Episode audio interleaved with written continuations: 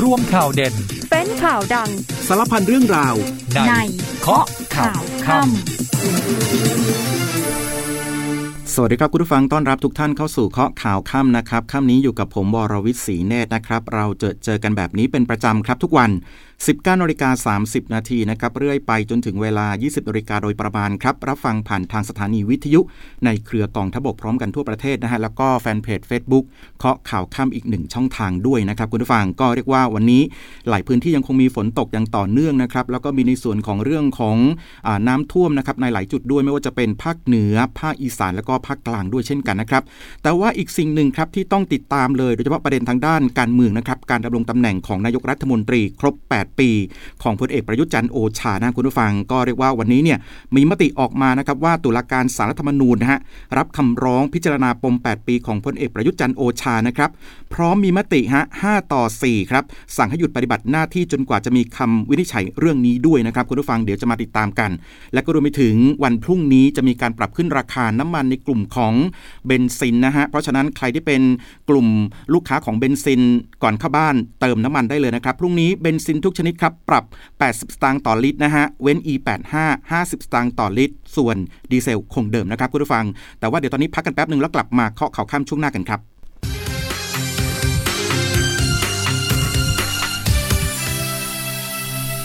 กลับมาเคาะข่าวข้ามกันต่อนะครับคุณผู้ฟังก็อย่างที่เกริ่นกันเอาไว้ว่าประเด็นของสารธรรมนูญครับกับ 8 ปีของนายกรัฐมนตรีก็เรียกว่าเป็นที่จับตากันอย่างมากทีเดียวนะฮะ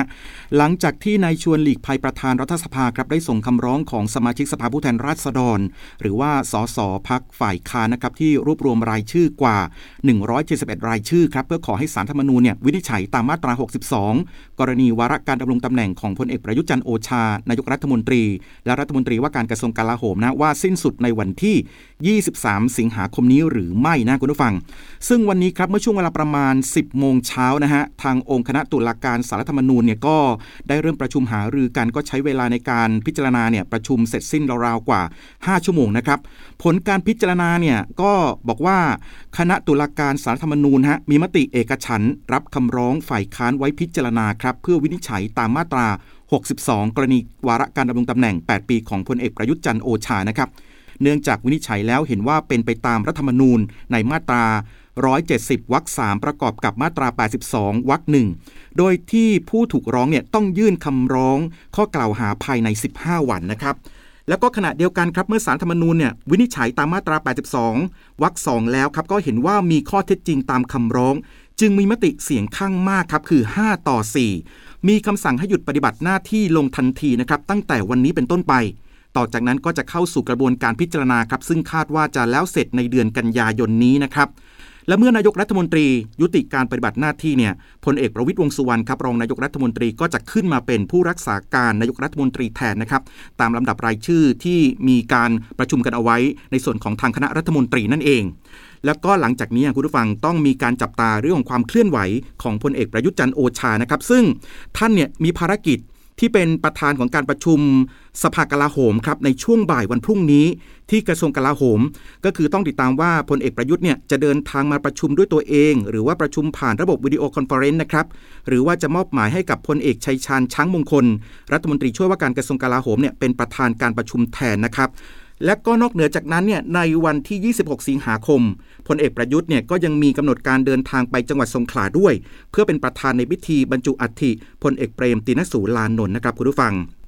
ทีนี้ก็ในส่วนของเรื่องของการประชุมเอเปกที่จะมีขึ้นในบ้านของเราเนี่ยนะครับคุณผู้ฟังก็เรียกว่ามีคำถามว่าเอ๊ะแล้วจะกระทบเกี่ยวข้องกับเรื่องนี้หรือไม่นะฮะก็มีคำตอบเรื่องนี้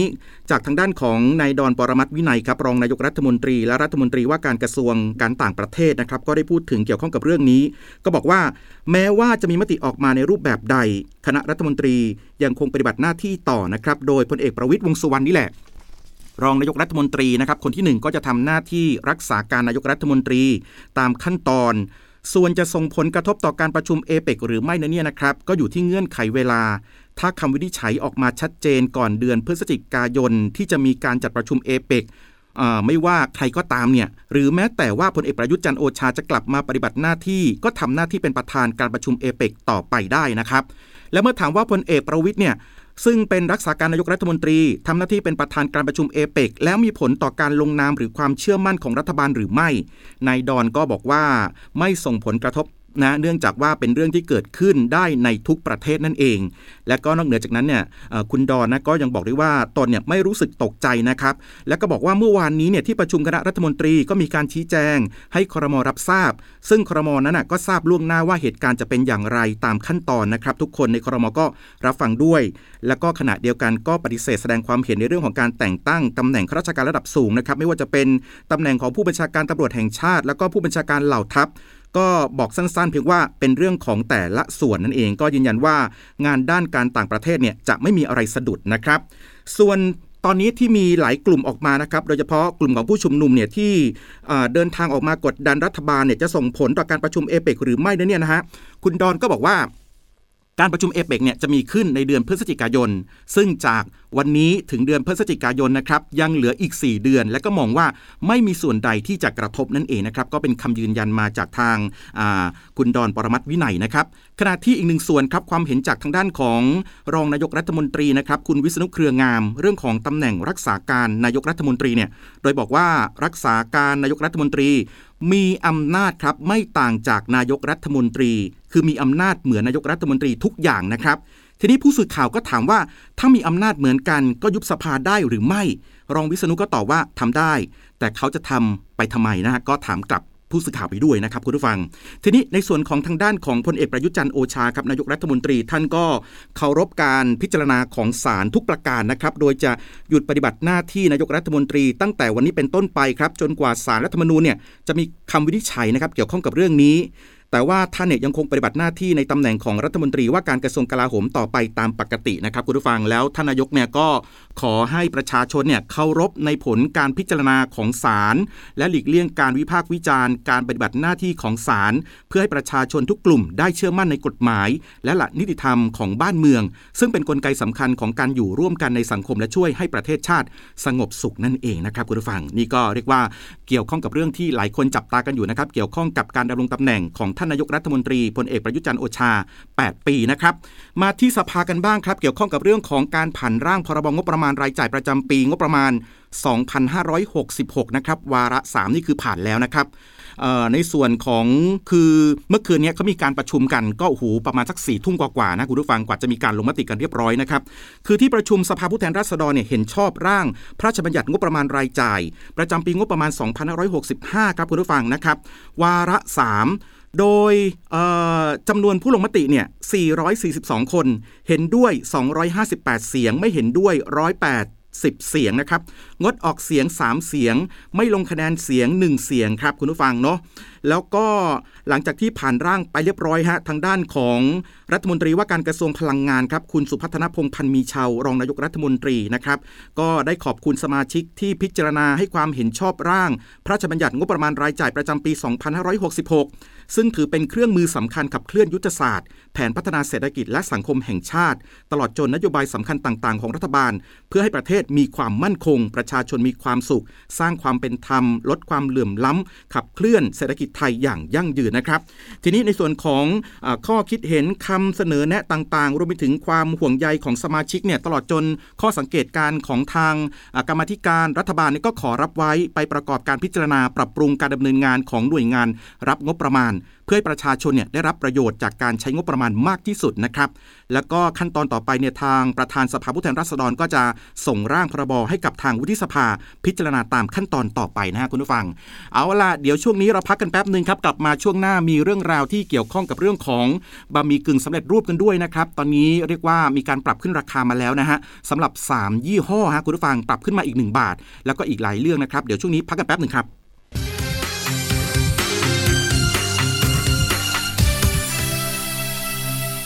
กลับมาเคาะข่าวค่ำกันต่อนะครับคุณผู้ฟังอยู่กับผมวรวิศีเนตนะฮะทักทายคุณผู้ฟังทางแฟนเพจ Facebook เคาะข่าวค่ำนะครับพิมพ์เป็นภาษาไทยนะเคาะข่าวค่ำเข้ามาพูดคุยทักทายกันได้ครับเนาะแล้วก็อย่าลืมกดไลค์กดแชร์กันด้วยนะครับสวัสดีด้วยนะ คุณสุวรรณีคุณบัวทองนะครับแล้วก็ยังมีคุณวิริยา คุณปรมินนะฮะคุณธนาวดีอีกหลายท่านนะครับที่เข้ามาพูดคุยกันแบบนี้ บางท่านก็อาจจะเข้ามาดูอยู่แต่ว่าไม่ได้ทักทายก็ทักทายกันได้ด้วยนะครับมีการพูดคุยเกี่ยวข้องกับเรื่องของบะหมี่กึ่งสำเร็จรูปด้วยใช่ไหมฮะอ่ามาดูกันหน่อยครับเรื่องนี้เรื่องของราคาสินค้านะครับก็คือราคาบะหมี่กึ่งสำเร็จรูปที่เป็นดัชนีชี้วัดเศรษฐกิจเลยก็ว่าได้เหมือนกันนะฮะล่าสุดนี่ทางกรมการค้าภายในอนุมัติปรับราคาบะหมี่กึ่งสำเร็จรูป 3 ยี่ห้อฮะ ขึ้นมา 1 บาทนะจาก 6 บาทเป็น 7 บาทนะครับก็เริ่มมีผลบังคับใช้วันพรุ่งนี้ด้วย ข้อมูลนี้มาจากทางด้านของนายวัฒนศักดิ์เสือเอี่ยมครับอธิบดีกรมการค้าภายในก็บอกว่า หลังจากที่ 3 ผู้ผลิตบะหมี่กึ่งสำเร็จรูปเนี่ย ก็มีบริษัทไทยเพรสเดนต์ฟรุตจำกัดมหาชนนะครับ ผลิตยี่ห้อมาม่า บริษัทโรงงานผลิตภัณฑ์อาหารไทยจำกัดยี่ห้อไวไว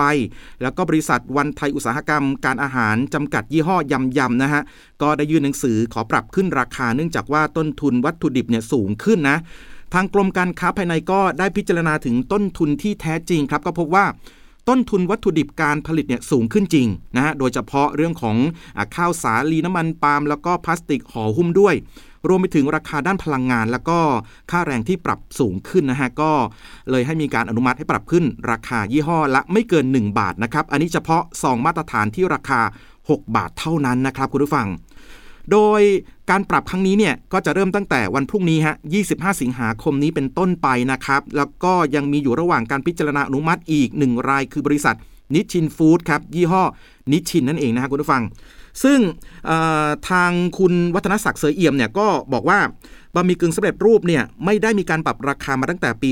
2551 แล้วนะฮะ แล้วก็การอนุมัติปรับขึ้นครั้งนี้ก็ใช้นโยบาย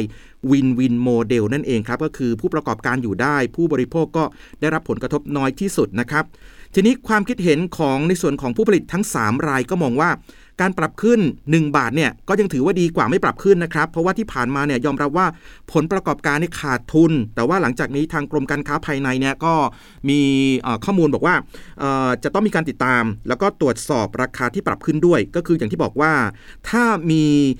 ต้นทุนเนี่ยมีการวัตถุดิบปรับลดลงนะครับ ผู้ประกอบการก็จะต้องมีการปรับราคาลงตามด้วยทันทีนะครับ ถ้าหากว่าไม่ปรับราคาลงเนี่ยก็จะเข้าข่ายจำหน่ายสินค้าราคาแพงเกินควรครับตามมาตรานะครับ 26 แล้วก็ 29 นั่นเอง และก็ต้องแจ้งข้อมูลราคา วัตถุต่างๆนะครับให้กับทางกรมการค้าภายในได้ทราบอย่างต่อเนื่องด้วยนะฮะอันนี้ก็เกี่ยวข้องกับเรื่องของอาหารบะหมี่กึ่งสำเร็จรูปนะครับที่หลายคนก็มักจะนิยมบริโภคกันนะครับในกรณีที่เราอาจจะต้องมีเรื่องของการพิจารณาในการใช้จ่ายอะไรต่างๆนะครับที่มันอยู่รอบๆตัวเรา เพราะฉะนั้นเนี่ยก็ถือว่าเป็นสินค้าที่เป็นดัชนีชี้วัดเรื่องของเศรษฐกิจได้อย่างดีทีเดียวนะฮะคุณผู้ฟังนะก็จะปรับกันพรุ่งนี้แล้วนะครับสำหรับ 3 ยี่ห้อขึ้นหนึ่งบาทนะครับ มาที่อีกหนึ่งเรื่องครับ เรื่องราวที่เกี่ยวข้องกับพวกเราทุกคนกันหน่อยละกันนะครับ โดยเฉพาะฝากถึงพี่น้องประชาชนแล้วก็เจ้าหน้าที่ที่เกี่ยวข้องในหลายพื้นที่ด้วยนะครับ โดยเฉพาะช่วงนี้เนี่ยบ้านเราก็เรียกว่ามีฝนตกนะครับอย่างต่อเนื่องอไม่ว่าจะเป็นพายุที่ผ่านมานะครับแหมมู่หลานนะคุณก็ส่งผลกระทบให้หลายพื้นที่ได้รับผลกระทบต่อเนื่องมาถึงปัจจุบันนี้ด้วยนะครับ โดยล่าสุดเนี่ยสถานการณ์น้ำก็ยังต้องติดตาม ไม่ว่าจะเป็นในจังหวัดต่างๆ ภาคเหนือ ภาคตะวันออกเฉียงเหนือนะครับภาคกลางได้รับผลกระทบเจ้าหน้าที่ก็เร่งให้ความช่วยเหลืออย่างเต็มที่เลยนะครับ มาดูข้อมูลกันหน่อยครับคุณผู้ฟังทางกรมป้องกันและบรรเทาสาธารณภัยเนี่ยเขาก็มีการรายงาน ตั้งแต่วันที่ 15 ถึง 24 สิงหาคมนะคุณผู้ฟัง เขาบอกว่าเกิดสถานการณ์ทุกภัยในพื้นที่รวม 28 จังหวัดนะครับ อย่างเช่นที่เชียงราย ลำปาง แม่ฮ่องสอน พิษณุโลก เพชรบูรณ์ พะเยา น่าน แพร่ ขอนแก่น ชัยภูมิ มุกดาหาร บึงกาฬ ยะโสธร อุบลราชธานีสักแก้ว อยุธยา อ่างทอง พังงา และภูเก็ตครับ ก็เรียกว่ารวมๆเนี่ยทั้งหมด 74 อำเภอ 193 ตำบล 627 หมู่บ้าน ประชาชนได้รับผลกระทบนะครับ ถึง 14,657 ครัวเรือนครับ แล้วก็มีผู้เสียชีวิต 3 รายด้วยนะครับ ปัจจุบันเนี่ยยังคงมีสถานการณ์อุทกภัยในพื้นที่ 5 จังหวัดครับ รวม 10 อำเภออ62 ตำบล 256 หมู่บ้าน ขณะที่จังหวัดพิษณุโลกครับปราจีนบุรีสถานการณ์น้ำลดลงแล้วนะครับ ส่วนอุบลราชธานีเกิดน้ำเอ่อล้นตลิ่ง ในพื้นที่ชุมชน วังแดงเทศบาลนครอุบลราชธานีอำเภอเมืองอุบลราชธานี รวม 4 หมู่บ้าน ประชาชนได้รับผลกระทบ 26 ครัวเรือนนะครับ ปัจจุบันก็ระดับน้ำเนี่ยทรงตัวอยู่ฮะ เช่นเดียวกันนะครับคุณผู้ฟังในส่วนของจังหวัดอ่างทองก็เกิดน้ำท่วมในพื้นที่อำเภอวิเศษชัยชาญ รวม 1ตำบล 1 หมู่บ้าน ประชาชนได้รับผลกระทบ 57 ครัวเรือน ปัจจุบันระดับน้ำทรงตัว ขณะที่พระนครศรีอยุธยานะครับก็เกิดน้ำล้นตลิ่ง จากการระบายน้ำของเขื่อนเจ้าพระยาครับในพื้นที่ 5อำเภอนะฮะก็มีที่อำเภอเสนา อำเภอผักไห่อำเภอบางบาน อำเภอบางไทรและก็อำเภอบางประหันครับ รวมทั้งหมดก็ 50 ตำบล 224 หมู่บ้าน ประชาชนได้รับความเดือดร้อนนะครับ6,981 ครัวเรือนปัจจุบันระดับน้ำก็เพิ่มขึ้นอยู่ด้วยนะครับ เพราะฉะนั้นก็ฝากถึงพี่น้องประชาชนนะครับ โดยเฉพาะในพื้นที่ของจังหวัดพระนครศรีอยุธยา อย่างที่ผมบอกไปเนาะคืออำเภอเสนาอำเภอผักไห่อำเภอบางบานอำเภอบางไทรแล้วก็อำเภอบางประหันก็ต้องเตรียมขนย้ายสิ่งของมีค่าต่างๆ ขึ้นที่สูง แล้วก็ต้องดูแลเรื่องของสุขภาพด้วยนะคุณผู้ฟังนะ เรื่องของความปลอดภัยในชีวิตแล้วก็ทรัพย์สินสำคัญมากๆนะจ๊ะอะมาที่อีกหนึ่งเรื่องครับพูดถึงหน่วยงานที่เกี่ยวข้องกันหน่อยเขาก็เรียกว่าลงพื้นที่นะครับไปตรวจสอบไม่ว่าจะเป็นในส่วนของวันนี้เนี่ยทางสทนชเขาลงพื้นที่ จังหวัดอุบลราชธานี แล้วก็ยะโสธรครับปฏิตามสถานการณ์น้ำรับมือฤดูฝนนะครับก็พบว่าต้องเฝ้าระวังสูงเลย เนื่องจากว่าน้ำเริ่มไหลเข้าพื้นที่ชุมชนแล้วกว่า 50 ครัวเรือนนั่นเองครับคุณผู้ฟัง ในส่วนของทางคุณสราวุฒิชีวประเสริฐนะครับ รองเลขาธิการสำนักงานทรัพยากรน้ำแห่งชาติ หรือว่าสทนช ก็ลงพื้นที่สำนักงานชนประทานที่ 7 ครับจังหวัดอุบลราชธานีเพื่อติดตามการบริหารจัดการน้ำตามมาตรการรับมือฤดูฝนปี 2565 ในพื้นที่ลุ่มน้ำชีมูลตอนล่างครับ พบว่าบริเวณสถานีวัดน้ำท่า M7 ซึ่งเป็นสถานีหลักเนี่ยสถานการณ์น้ำวันนี้ต่ำกว่าระดับเตือนภัยเพียง 70 เซนติเมตรนะครับก็ทำให้ต้องเฝ้าระวังสูง ขณะที่ประชาชนบางส่วนครับในพื้นที่อำเภอวารินชำราบเนี่ยรวมกว่า 50 ครัวเรือนก็เริ่มได้รับผลกระทบ น้ำเข้าท่วมขังที่อยู่อาศัยแล้วนะครับก็ทำให้ต้องมีการเคลื่อนย้ายข้าวของออกมา แล้วก็มาตั้งเต็นท์บริเวณที่เทศบาลจัดให้ ซึ่งเป็นพื้นที่ของโครงการปรับปรุงคุณภาพน้ำนะครับเทศบาลเมืองวารินชำราบนั่นเองครับคุณผู้ฟัง อีกส่วนหนึ่งครับ ทางด้านของกองอำนวยการน้ำแห่งชาติหรือว่ากอนช ก็ออกประกาศเฝ้าระวังพื้นที่เสี่ยงน้ำหลาก และก็น้ำท่วมฉับพลันนะครับ หลังจากที่ติดตามสถานการณ์น้ำเนี่ยก็พบว่า มีฝนตกหนักในลุ่มน้ำชี ก็คาดการณ์ว่าสถานการณ์น้ำในลำน้ำเนี่ยมีแนวโน้มเพิ่มขึ้นนะครับแล้วก็จะมีระดับน้ำล้นตลิ่ง แม่น้ำชีก็ไหลหลากเข้าท่วมขังในพื้นที่ลุ่มต่ำเกษตรกรรมด้วยครับ พื้นที่ลุ่มต่ำริมลำน้ำแล้วก็พื้นที่ชุมชนประมาณครึ่งเมตรถึง1เมตร50เซนติเมตรนะครับในช่วงวันที่ 26-31 สิงหาคมนี้ เพราะฉะนั้นพื้นที่เสี่ยงต่ำที่ต้องเฝ้าระวังนะครับ อย่างเช่นที่จังหวัดมหาสารคาม จังหวัดกาลสินจังหวัดร้อยเอ็ด จังหวัดยะโสธรนะครับ คือทั้งหมดเหล่านี้เนี่ยต้องเรียกว่าต้องเตรียมตัวให้พร้อมเลย ทางด้านของเจ้าหน้าที่เขาก็พร้อมในการเตรียมแผนรับสถานการณ์ แล้วก็มีการแจ้งเตือนประชาชนที่คาดว่าจะได้รับผลกระทบกันด้วยนะครับ ก็เป็นกำลังใจให้กับเจ้าหน้าที่นะทุกภาคส่วนรวมไปถึงพี่น้องประชาชนนะครับ ทุกท่านด้วยก็ต้องอย่างที่บอกนะว่าต้องติดตามสถานการณ์น้ำนะครับติดตามข่าวต้นชั่วโมงของทางศูนย์ข่าววิทยุกองทพบกก็ได้ด้วยเช่นกันนะครับ หรือว่าข้อมูลจากทางกรมอุตุนิยมวิทยานะฮะ พูดถึงเรื่องของสภาพอากาศกันแล้วครับคุณผู้ฟังก็มาที่ในส่วนของอแถบแถบยุโรปกันหน่อยฮะคือบ้านเราเนี่ยตอนนี้ฝนตกนะครับแล้วก็มีน้ำค่อนข้างเยอะ แต่ว่าในส่วนของแถบยุโรปฮะคุณผู้ฟัง สภาพอากาศเนี่ยตอนนี้เขาต้องเผชิญกับภัยแรงที่รุนแรงที่สุดในรอบ 500 ปีนะฮะคือตรงกันข้ามจริง ๆ คุณผู้ฟังมาดูข้อมูลนี้กันหน่อยครับ เป็นข้อมูลจากทางสำนักข่าวรอยเตอร์เขามีการรายงานโดยอ้างอิง รายงานเดือนสิงหาคม จากสำนักงานสังเกตการภัยแล้งของยุโรปนะครับหรือว่า EDO เขาบอกว่ายุโรปเนี่ยกำลังเผชิญกับภัยแล้งครั้งรุนแรงที่สุดครับในรอบ 500 ปีนะครับ เนื่องจากความชื้นในดินที่เหือดหายไป โดยพื้นที่ราว 47%หรือว่า 2 ใน 3 ของยุโรปเนี่ยอยู่ภายใต้การเตือนภัย และพื้นที่อีก 17%อยู่ในภาวะเฝ้าระวังเนื่องจากพืชผัก ได้รับผลกระทบจากภัยแล้งอย่างรุนแรง ที่ส่งผลกระทบต่อพื้นที่หลายแห่งในยุโรป ตั้งแต่ต้นปีครับคุณผู้ฟัง ก็เรียกว่าเลวร้ายลงนะครับตั้งแต่ช่วงเดือนสิงหาคมมาแล้วนะครับ ซึ่งพื้นที่ส่วนใหญ่ในยุโรปเนี่ยเผชิญกับสภาพอากาศร้อนจัดมาหลายสัปดาห์ในช่วงฤดูร้อนแบบนี้นะครับก็ส่งผลให้เกิดไฟป่าบ้างนะ แล้วก็มีปัญหาเรื่องของคำเตือนก็คือต้องเฝ้าระวังเรื่องของสุขภาพด้วย นอกจากนั้นเนี่ยยังส่งผลเรื่องของกระทบต่อการผลิตไฟฟ้าพลังน้ำแล้วก็ผลิตไฟฟ้าอื่นๆด้วย เนื่องจากว่าขาดแคลนน้ำที่ใช้ในการระบบหล่อเย็นนะครับแล้วก็ยิ่งไปกว่านั้นก็ระดับน้ำเนี่ยลดลงส่งผลต่อการขนส่งสินค้าทางเรือด้วยนะครับก็เรื่องของสภาพแวดล้อมถือว่าเป็นสิ่งสำคัญนะครับไม่ว่าจะฝนตกหรือว่าแห้งแล้งต่างๆ เราต้องช่วยกันดูแลนะครับรักษาสิ่งแวดล้อมกันต้องช่วยกันนะครับ มาดูเรื่องของตัวเลขผู้ติดเชื้อโควิด -19 วันนี้กันบ้างนะครับ วันนี้มีผู้ติดเชื้อรักษาตัวในโรงพยาบาลเพิ่มขึ้นนะครับอยู่ที่ 2,062 ราย วันนี้เสียชีวิตอยู่ที่ 28 คนนะครับแต่ว่ามีข้อมูลที่น่าสนใจครับคุณผู้ฟังก็คือ ทางทางด้านการแพทย์บ้านเราฮะ โดยทางกรมการแพทย์เนี่ยเขาเปิดตัวนวัตกรรมการตรวจคัดกรองโควิด -19 จากลมหายใจครับทำให้ไม่ต้องเจ็บตัวในการแยงจมูก แล้วก็เจาะเลือดด้วยนะครับ แล้วก็รู้ผลได้ภายใน 5 นาที คือข้อมูลนี้เนี่ยมาจากทางด้านของรองศาสตราจารย์พิเศษในแพทย์สถิตนิรมิตมหาปัญญาครับ โรงพยาบาลราชวิถีก็บอกว่าการตรวจโควิด -19 ด้วยวิธี RT-PCR หรือว่า ATK เนี่ยทำให้ไม่ดีคืออาจจะเกิดอาการบาดเจ็บได้ จึงคิดวิธีอื่นครับที่ทำให้ทุกคนเนี่ยไม่ต้องเจ็บตัวมาทดแทนเป็นวิธีที่ใช้ในการทดสอบที่ใกล้เคียงมากที่สุดด้วยนะครับ ขณะที่ทางด้านของดรเทียนสิทธิ์ครับนาสัมพันธ์อาจารย์ประจำคณะเภสัชศาสตร์มหาวิทยาลัยมหิดลก็บอกว่า นวัตกรรมนี้เนี่ยได้นำ gas sensor พัฒนาเป็นเครื่องมือคัดกรองเชื้อโควิด -19 โดยเปรียบเทียบเหมือนจมูกสุนัขครับ แต่เป็นจมูกที่ไม่ได้เกิดจากสิ่งมีชีวิต เรียกว่า electronic nose นะฮะ โดยสร้างให้จมูกเนี้ยจดจำกลิ่นของผู้ ป่วยติดเชื้อ แล้วก็ไม่ติดเชื้อ เมื่อทดลองคัดกรองแล้วพบว่าก๊าซเซนเซอร์ที่พัฒนาขึ้น สามารถแยกผู้ติดเชื้ออ่าหรือว่าไม่ติดเชื้อได้ โดยมีความแม่นยำมากกว่า 90%แล้วก็ในอนาคตเนี่ยหากมีกลุ่มตัวอย่างที่มากกว่านี้จะช่วยพัฒนาความแม่นยำและความไวในการตรวจจับเร็วขึ้นด้วยนะครับ ซึ่งไอ้เจ้าเครื่องตรวจจับเนี่ยอันเนี้ยก็เรียกว่าน่าสนใจมากคือรู้ผลได้ภายใน 5 นาทีนะคุณผู้ฟังก็ถือว่าเป็นสิ่งที่ดีมากๆเลย และที่สำคัญนี่คือ ค่าใช้จ่ายในการตรวจเนี่ย